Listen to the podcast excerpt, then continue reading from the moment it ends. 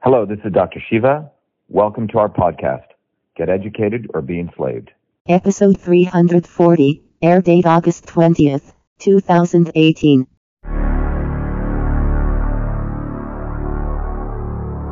We also have a message to the hate groups, especially any that are planning to come to our city this weekend.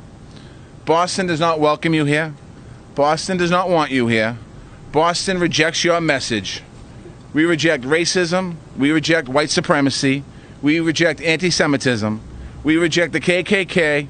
We reject neo Nazis. We reject domestic terrorism. And we reject hatred. And we will do every single thing in our power to keep hate out of our city. They tried to stop us today, didn't they?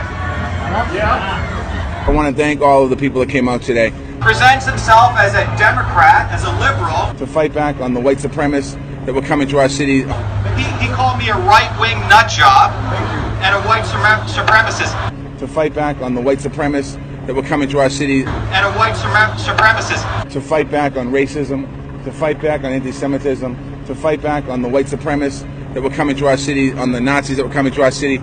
I don't see any races here. Here's here's the thing. They called it a white supremacist Nazi rally. Right. hate group forty thousand. rally. Yep.